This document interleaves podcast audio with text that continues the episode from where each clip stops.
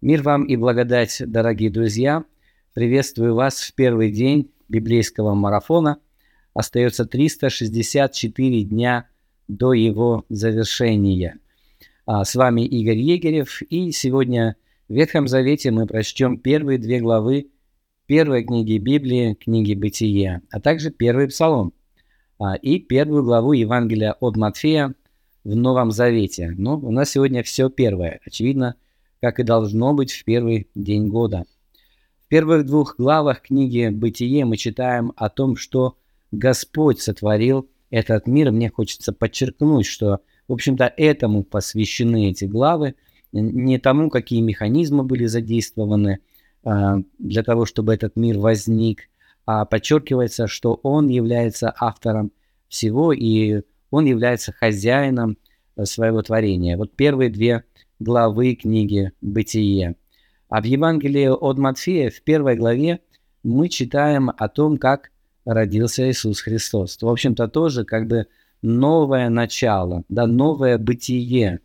А, и оно начинается с его Рождества. Хотя, в общем-то, описание его Рождества начинается несколько до того. Мы читаем о том, что предшествовало его рождению, и евангелист Матфей даже делает такой экскурс в далекую историю, говоря о том, от кого он произошел. Ну и далее а, главным действующим лицом истории становится на самом деле Иосиф, не даже не Мария и, тем, и даже не сам Иисус Христос, а Иосиф. Именно он а, описан здесь как а, человек, который принимает ответственные решения и которому, пожалуй, труднее всех. А, ему он стоит перед очень сложной дилеммой. Он узнает, что а, супруга его беременная, даже, скажем так, будущая супруга, обрученная ему, а, беременна, и она беременна не от него, и, конечно, он подозревает ее в неверности, но при этом он ее любит и не желает того, чтобы ей была, был причинен какой-то вред, возможно, даже ее ждала смертная казнь за этот грех, поэтому он решает ее втайне отпустить. На этот момент Мария уже знает, что она беременна от Духа Святого. Об этом мы читаем в Евангелии от Луки. А, но Иосиф не знает, от кого она беременна. А, но все-таки в своем действии он проявляет милость. Именно поэтому написано, что он делает так, отпускает Марию, будучи праведен. То есть его праведность является причиной того, что он делает с Марией. И это праведность высшего порядка. Это праведность о которой мы читаем э, в Псалтире, праведник милует. А, и также Иаков э, в своем послании говорит о том, э, что милость превозносится над судом. И вот Иосиф проявляет здесь такого рода праведность. И, в общем-то, это праведность сродни той, которую проявляет Господь по отношению к нам, потому что Он дарует нам прощение, которое мы не заслужили. Ну и знаменательно, конечно же, реакция Иосифа на то а, известие, которое приносит ему ангел. Мы читаем о том, что он принимает Марию, да, не отпускает ее, а принимает ее. Он берет ее под свое крыло и берет под свое крыло а, будущего сына, которого она родит, хотя он не сын Иосифа, но вот тем, что он принимает ее, он на самом деле делает очень-очень важный шаг который мы сегодня можем а, недооценить. А, дело в том, что всем будет ясно, что а, тот, кто родится, родится прежде времени, они еще не муж и жена, да, они еще всего лишь обрученные, и у них не должно быть никакой связи между собой. И когда мальчик родится, несложно будет вычислить, когда он будет зачат.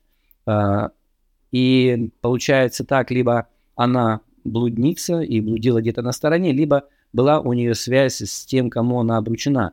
И, конечно же, для всех окружающих людей а, этот мальчик будет сыном Иосифа.